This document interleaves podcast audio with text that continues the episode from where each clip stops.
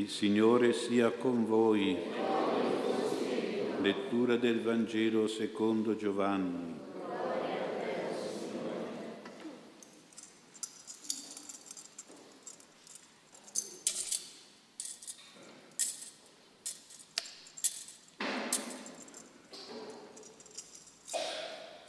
In quel tempo il Signore Gesù disse ai suoi discepoli, molte cose ho ancora da dirvi, ma per il momento non siete capaci di portarne il peso. Quando verrà Lui, lo Spirito della verità, vi guiderà a tutta la verità perché non parlerà da se stesso, ma dirà ciò che avrà udito e vi annuncerà le cose future. Egli mi glorificherà perché prenderà da quel che è mio e ve l'annuncerà. Tutto quello che il Padre possiede è mio, per questo ho detto che prenderà da quel che è mio e ve l'annuncerà. Parola del Signore.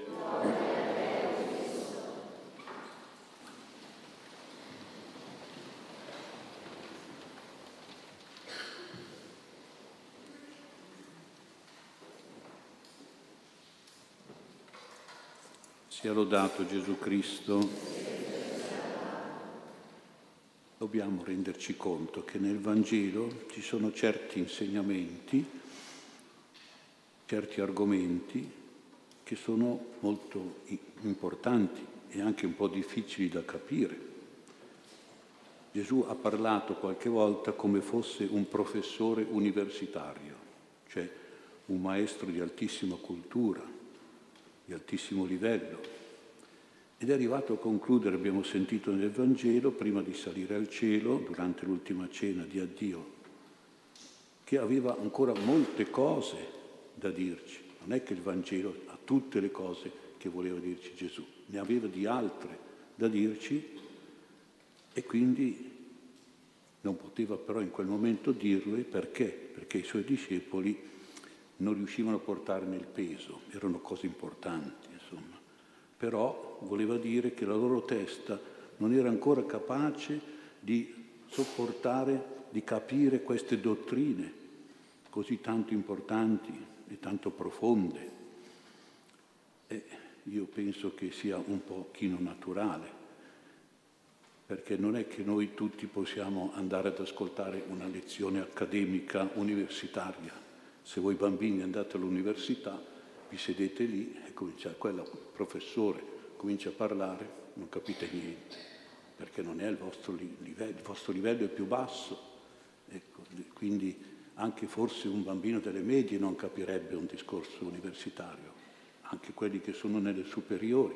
Cioè ci sono degli insegnamenti importanti, profondi, eccetera, che bisogna essere all'altezza per poterli capire, ecco, per poterli portare il peso Ecco, e non so, io penso che qualche volta voi dite al, no, al nonno, ma nonno non sai usare il telefonino, ciò che ti insegno io, perché il nonno sa tante altre cose, ma su quelle cose lì non riesce a portare il peso. Oppure dite alla nonna, nonna ma non sai usare il computer, guarda ti insegno io a usare il computer. E allora, eh, perché ognuno insomma certi insegnamenti li, li capisce, li sopporta, altri invece non ci arriva però anche voi, i giovani, eh, i giovani sono abituati a crescere e a ragionare con le immagini, con i sentimenti, con le emozioni.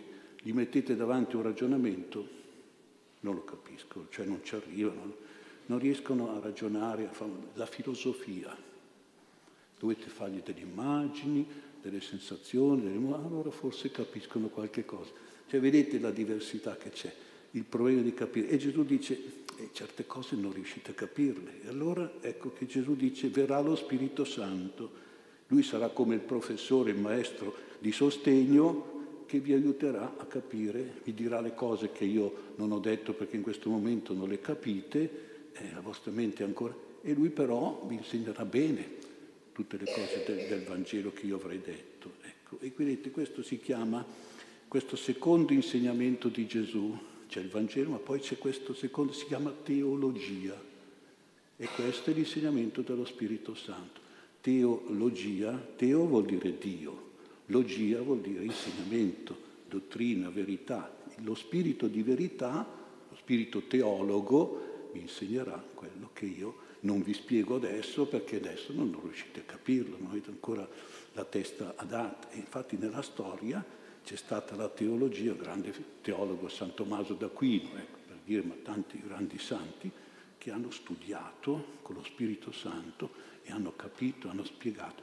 Ecco, quindi questa storia, questa verità della, di un Dio solo in tre persone uguali, distinte, questo è stato frutto dello Spirito Santo, della teologia che ha insegnato lo Spirito Santo. Ecco, quindi e questo è molto importante un pochino capirlo perché capiamo l'importanza dello Spirito Santo che abbiamo ricevuto alla Pentecoste. Ecco, quindi lo Spirito Santo è spirito di verità che ci fa vedere, trovare, capire certe cose che magari noi non abbiamo. Per esempio nel Vangelo non c'è la parola Trinità, non è che Gesù ha parlato della Trinità, però se noi guardiamo bene il Vangelo la troviamo, questa Trinità. Dove la troviamo? Per esempio nel battesimo di Gesù.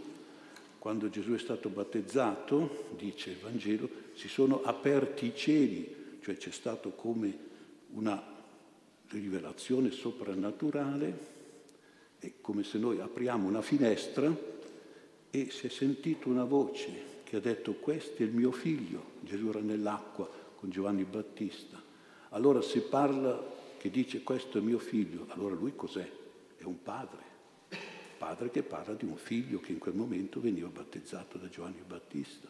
E poi da questa finestra è uscita non solo questa voce che l'ha sentita Giovanni Battista, è uscita anche la colomba dello Spirito Santo che si è posata sulla spalla di Gesù. E Giovanni Battista aveva ricevuto una visione che sarebbe, il Messia sarebbe stato quello su cui sarebbe discesa una colomba, perché le colombe si posano anche sulle persone, quindi sulle cose. E quindi ha visto che questo è veramente il figlio di Dio. Il padre ha detto questo è mio figlio, lo Spirito Santo è questa colomba che ha preso corpo in questa colomba che è scesa su Gesù. Ecco la rivelazione, eh, si è tolto il velo in un certo senso e quindi noi l'abbiamo capito. Ecco, quindi anche questo è importante, insomma. Questa quindi è la prima cosa che dobbiamo considerare. Poi anche altre manifestazioni della Trinità ci sono nel Vangelo, però qui ci fa capire questo, che la nostra religione è una religione originale, è unica al mondo. Non ci sono altre religioni che credono in un solo Dio, in tre persone uguali e distinte. Ci sono le religioni che credono in un Dio solo, sono gli ebrei, lo chiamano Yahweh, l'abbiamo sentito nella prima lettura. Poi ci sono i musulmani, lo chiamano, come lo chiamano? Allah. E poi ci sono altre religioni che credono in altre divinità, in tante divinità, i pagani, i buddisti, eccetera, eccetera, gli induisti, eccetera, eccetera. Ecco, quindi Nessuna religione crede in un Dio solo che sono tre persone divine, Padre, Figlio e Spirito Santo. E quindi vuol dire che la nostra religione non è stata pensata da qualche uomo che ha pensato a Dio. Ha detto ma Dio dovrebbe essere così, dovrebbe chiamarsi Yahweh, dovrebbe chiamarsi Allah, dovrebbe chiamarsi eh, so, Buddha, Confucio e altre cose. No, Dio è questa nostra religione è proprio, viene da Dio stesso, perché questa seconda persona di questa Trinità è venuta a dirci di essere il figlio di Dio, tanto era vero che è andato sulla croce, non è che se una cosa non è vera e ti mettono a morte, ecco, no, quindi eh, hai de- tu hai detto sei figlio di Dio, sì, io lo sono, a morte, ha bestemmiato, quindi a morte, quindi era vero, era vero. Quindi ho parlato di un padre, ho parlato dello Spirito Santo e ci ha dato lo Spirito Santo.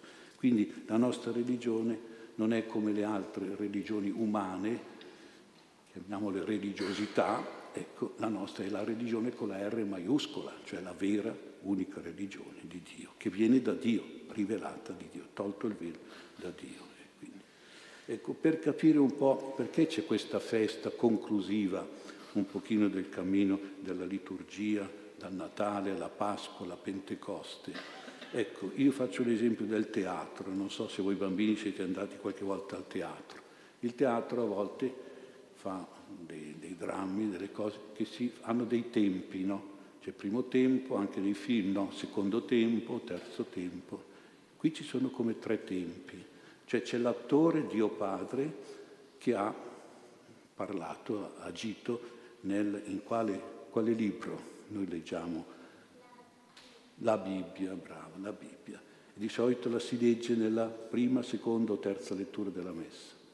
Nella prima, perché avete visto anche oggi al libro dell'Esodo e la Bibbia, eccetera, eccetera, e si vede l'attore principale che è Dio Padre, il Dio creatore. Il secondo tempo, il secondo atto, è Dio Figlio. E dov'è che parla Dio Figlio? In quale libro? Il Vangelo, bravissimi, siete bravi. Il Vangelo di solito si legge la terza lettura della messa e vediamo l'attore Dio, Figlio. E poi il terzo attore Spirito Santo, dove che lo troviamo? Ecco, bravo, nella lettera agli Apostoli, in San Paolo, San Pietro, cioè, la seconda lettura, di solito seconda lettura. O nella prima l'attore è Dio Padre, nella seconda è lo Spirito Santo, nella terza il Vangelo è Gesù. Allora, quando questi attori hanno parlato, hanno fatto quello che hanno fatto, eccetera, eccetera, in un teatro cosa succede? Si chiude il sì. Ma perché dopo lo si apre? Si apre ancora. Perché? Cosa succede quando si riapre, si parla? Tutti dicono è finito e buonanotte andiamo a casa. Cosa succede quando si riapre il sipario? Eh? Eh, si fa l'inchino, ha ragione, capito. Cosa escono dal sipario? I tre, i tre attori principali, con tutti anche gli altri, ma comunque sono i tre attori, vengono fuori per ricevere che cosa? Applauso, bravo. Allora questa festa che cosa è? È un grande applauso che noi facciamo a Dio Padre, Dio Figlio, Dio Spirito Santo, che nell'anno liturgico ci hanno parlato, hanno agito davanti ai nostri occhi. Hanno, ecco, e quindi noi adesso, ma come siete bravi, Padre, Figlio, Spirito Santo, vi facciamo un bel applauso, facciamo una bella festa per voi. Ecco la festa della Trinità è questo, è a questo senso, proprio così. L'applauso finale, la nostra ovazione, la nostra glorificazione della Santa Trinità. Ecco, quindi sono non solo noi diciamo ringraziamo il Signore per quello che hanno fatto le tre persone, ma anche per quello che sono, un Dio solo, Padre, Figlio e Spirito Santo. E voi mi direte, ma come fanno a essere uno e tre nello stesso tempo? E ci risponde ancora lo Spirito Santo, perché Dio è Spirito, nello Spirito non c'è uno che si può dire con la matematica, si fondono insieme, insomma, uno e tre possono essere insieme, sia uno che tre, tre che uno, eccetera, perché sono spirito uno per uno per uno quanto fa? Fa sempre uno, anche se lo dite tre volte, uno per uno per uno, fa sempre uno. Non è uno più uno più uno che fa tre, eh, però c'è anche uno più uno più uno che fa tre, quindi sono uno, uno per uno per uno e uno più uno più uno. Quindi è un po' da Certo è un mistero, però lo si esce, non è cosa contro la ragione, è comprensibile dalla ragione. E quindi, allora, però sotto questo, per esempio, questo essere un Dio solo, che cosa ci sta? Ci sta l'amore che unisce. L'amore è una grande forza di unione. Sono tre persone che si amano così tanto, si vogliono così bene, sono così unite da essere un Dio solo. Ma è l'amore che unisce e nello stesso tempo l'amore rispetta. Sono tre e quindi uno diverso dall'altro, è distinto, però uguali, eh? uno uguale all'altro, eccetera, eccetera, perché l'amore è anche rispetto. Guardate che in famiglia, se non c'è l'unione, se non c'è il rispetto, non c'è più la famiglia. Invece Dio Padre ci insegna che dobbiamo sempre tendere a essere profondamente uniti marito, moglie, papà, mamma, genitori, figli, faccio l'esempio della famiglia, sempre uniti, sempre uniti, ecco.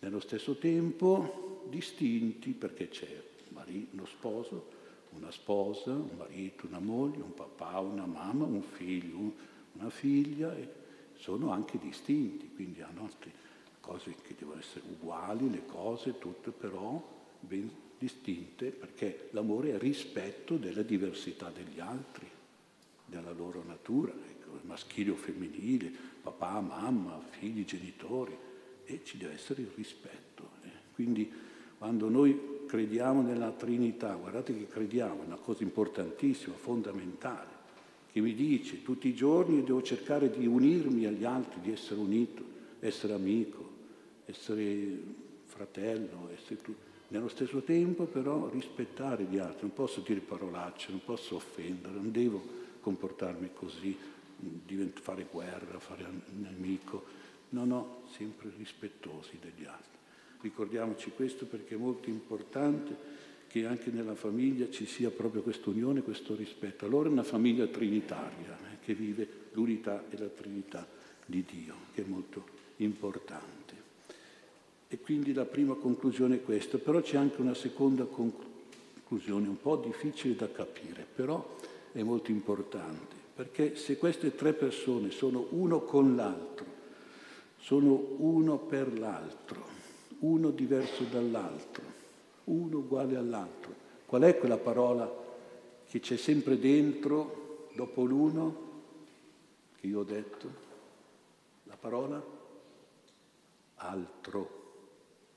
Uno con l'altro, sempre altro, sempre altro. Questo altro è importantissimo, perché se noi crediamo nella Trinità dobbiamo essere aperti agli altri, dobbiamo avere il senso degli altri, pensare prima di tutto e soprattutto agli altri, cioè pratica essere altruisti, questa è una cosa che dovete imparare, questo nome, questa parola è fondamentale nella fede eh, che noi abbiamo nella Santa Trinità. Il Dio degli ebrei è Yahweh, è un Dio solitario, isolato. Il Dio dei musulmani è Allah, anche questo è un Dio isolato, solitario. Il Dio dei cristiani è Trinità, vuol dire che è comunione, vuol dire che è amicizia, vuol dire che è apertura all'altro, sono tre, uno per l'altro, uno con l'altro, uno uguale all'altro, uno distinto dall'altro, uno. E questa alterità è molto importante, questo altruismo è molto importante. Io vi dico una, un fatterello dei, dei, monasteri, forse l'ho già detto, però è bello rileggerla e da qui capite cosa vuol dire, cosa vuol dire essere aperti all'altro. Eh. Vi leggo questo fatterello. Un giorno in un monastero un pellegrino giunge a chiedere ospitalità per una notte, stava camminando, andando i monasteri hanno una foresteria, si chiama, per i forestieri, cioè quelli che arrivano, passano, stanno di passaggio, però cercano qualcosa da dormire, come fosse un piccolo albergo, c'è una piccola cella anche per questi pellegrini. E ha detto, vengo dalla città e al, al monaco portinaio eh, e ti porto in dono un grappolo di uva che ho appena raccolto. Il portinaio alloggia il pellegrino nella cella riservata agli ospiti in foresteria, poi consegna il grappolo d'uva all'abate, che è il superiore del, del monastero, e gli dice guarda un pellegrino mi ha dato quest'uva, tu sei il padre, sei il superiore, sei l'abate, prendilo, è tuo. L'abate prende delicatamente il grappolo, senza neppure staccare un acino, lo porta al monaco più anziano e dicendo, Abba, tu sei più vecchio fra di noi, hai bisogno di nutrirti, perché ti dedichi troppo al digiuno, alla penitenza. Senti, prendi questo grappolo di uva e mangialo, è tuo. Il monaco anziano, magrissimo, con la barba bianca, lunga, prende delicatamente il grappolo e senza staccarne un acino lo porta all'unico novizio, al monaco più giovane che era appena entrato in monastero, e gli dice, senti, io sono vecchio, figlio mio, tu sei giovane, tu hai bisogno di mangiare, di rinforzarti nelle tue mosse, nelle tue membra, prendi questo grappolo d'uva, dai, mangialo tu, è tuo, io sono vecchio, mangio tu che sei giovane, che hai fame sempre.